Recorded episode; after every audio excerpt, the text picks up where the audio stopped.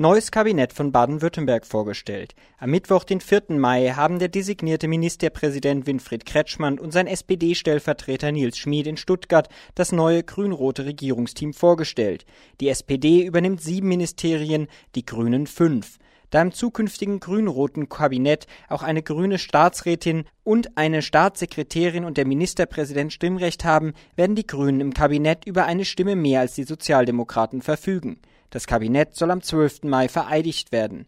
Den Vorwurf, die Grünen hätten sich bei der Vergabe der Ministerposten von der SPD über den Tisch ziehen lassen, so erhalten sie unter anderem das Wirtschafts-, Arbeits-, Innen- und Justizministerium, weist die Landesvorsitzenden der Grünen und Mitglied im Koalitionsausschuss Silke Krebs gegenüber Radio Dreieckland entschieden zurück. Interessanterweise weiß ich, dass in der SPD diskutiert wird, dass wir die besseren Ministerien haben, weil die SPD recht unglücklich darüber ist, nicht viel Infrastruktur zu haben. Umgekehrt gibt es bei uns viele, die es zu Recht sehr schmerzt, dass wir das Kultusministerium nicht haben. Insofern haben wir, glaube ich, die Lasten ganz fair verteilt.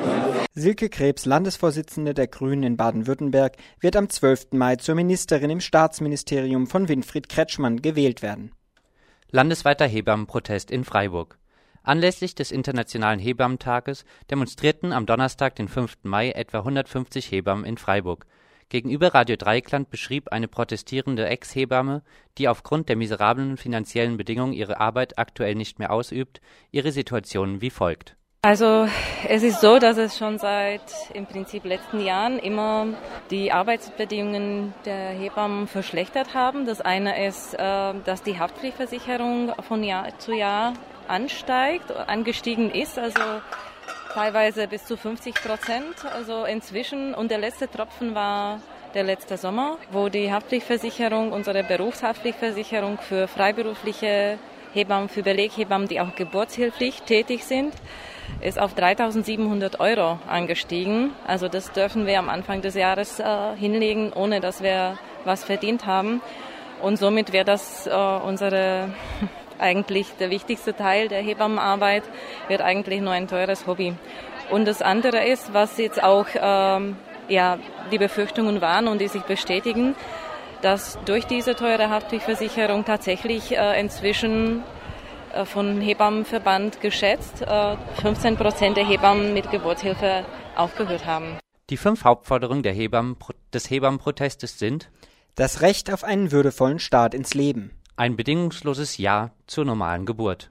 Die Wahlfreiheit des Geburtsortes. Die Sicherstellung von guten Arbeitsbedingungen für alle Hebammen.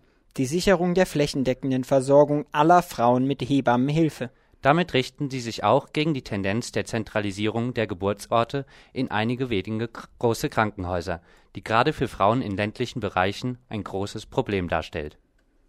Freiburg Streik im Einzelhandel an diesem Donnerstag, den 5. Mai, führten organisiert von Verdi rund 80 Beschäftigte des Einzelhandels einen Warnstreik in Freiburg durch.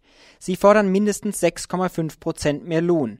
Das Angebot der Arbeitgeber von 1,5 Prozent mehr Lohn wurde als Provokation bezeichnet. Die Kundgebung fand vor der Freiburger Karstadt-Filiale statt, da der Personalchef von Karstadt auf Arbeitgeberseite am Verhandlungstisch sitzt. An die Arbeitgeber gerichtet sprach die Verhandlungsführerin von Verdi. Wir haben uns an eure Spielregeln zunächst gehalten.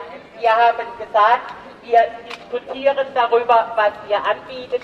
Wir haben darauf gehofft, dass wir ein Angebot bekommen, über das man auch diskutieren kann. Das ist leider nicht passiert. Mit dem heutigen Tag sagen wir, wir passen auf, was ihr uns vorlegt. Wir sind noch da. Wenn ihr glaubt, dass die trügerische Ruhe der letzten vier Wochen etwas ist, was ihr durchhalten könnt, dann habt ihr euch getäuscht. Wir haben schon einmal gezeigt, dass wenn es sein muss, sind wir bereit, für unsere Interessen, für unsere Rechte auch auf die Straße zu gehen. Wir stehen weiter da und wenn nichts rauskommt in den nächsten Verhandlungen, dann wird es auch hier weitergehen. Die Anwesenden beschlossen, die Arbeit den ganzen Tag niederzulegen. Am Montag, den 9. Mai, sollen neue Verhandlungsergebnisse zwischen Verdi und Arbeitgeberseite bekannt gegeben werden. Volkszählung 2011, kurz vor dem Start.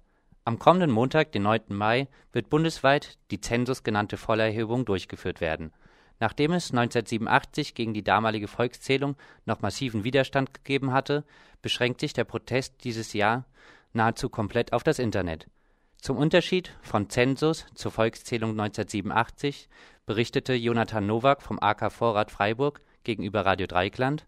Vor allen Dingen unterscheidet sie meiner Meinung nach, dass es, dass sich um einen sogenannten registergestützten Zensus handelt. Das heißt, äh, es werden nur ein kleinerer Teil als früher befragt, nämlich ungefähr ein Drittel der Bevölkerung.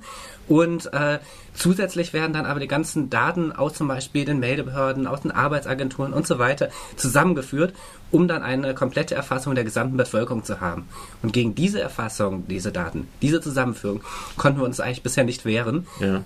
Und das ist ein äh, entscheidender Unterschied und äh, verstößt meiner Meinung nach damit auch ganz äh, grundlegend gegen das Grundgebot oder das Grundrecht der informationellen Selbstbestimmung, mhm. also dem Recht, selbst zu bestimmen, was mit unseren Daten angefangen wird. Besonders betroffen von der Erhebung werden Bewohnerinnen und Bewohner sogenannter Sonderbereiche sein. So sollen zum Beispiel alle Personen in Studierenden- und Altenwohnheimen befragt werden. Gefragt wird auch nach Religion und Weltanschauung. Die Teilnahme ist verpflichtend. Trotzdem wird zu Protest falsches Ausfüllen, Verweigerung etc. aufgerufen. Alle Infos zur neuen Vollerhebung gibt es unter zensus11.de. Heilbronn nazifrei prüft rechtliche Schritte gegen Vorgehen von Polizei und Stadt am 1. Mai. Nachdem am 1. Mai in Heilbronn über 700 Nazis nahezu ungehindert demonstrieren konnten, prüfen die Gegnerinnen des Aufmarschs um das Bündnis Heilbronn nazifrei nun rechtliche Schritte. Das Bündnis hatte zu friedlichen Blockaden aufgerufen, scheiterte jedoch damit, die Nazis am Laufen zu hindern.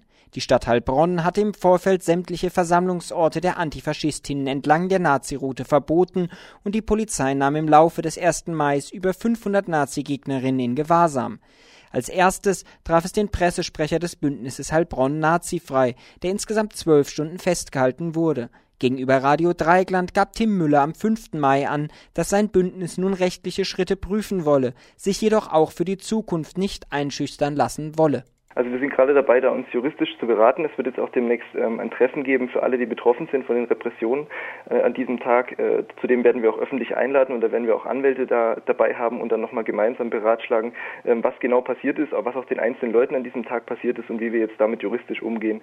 Neben dieser juristischen Sache, die mit Sicherheit auch wichtig sein wird, äh, ist es für uns aber ganz wichtig, dass wir damit auch politisch umgehen und dass wir auch zur Kenntnis nehmen, ähm, dass die Stadt Heilbronn ähm, gemeinsam mit der Polizei eben hier Nazi-Aufmärsche, Großaufmärsche von Nazis durchsetzt und dass es eben wirklich bitter notwendig ist, dass es hier ein aktives Bündnis gegen Nazis in Heilbronn gibt und das wollen wir natürlich auch in Zukunft beibehalten, gerade hinsichtlich ähm, dessen, dass vielleicht die Nazis wieder hier marschieren wollen in einiger Zeit und da werden wir als Bündnis natürlich weiter arbeiten und uns dann wieder den Nazis entgegenstellen. Wir lassen uns also nicht einschüchtern durch das, was jetzt am 1. Mai passiert ist.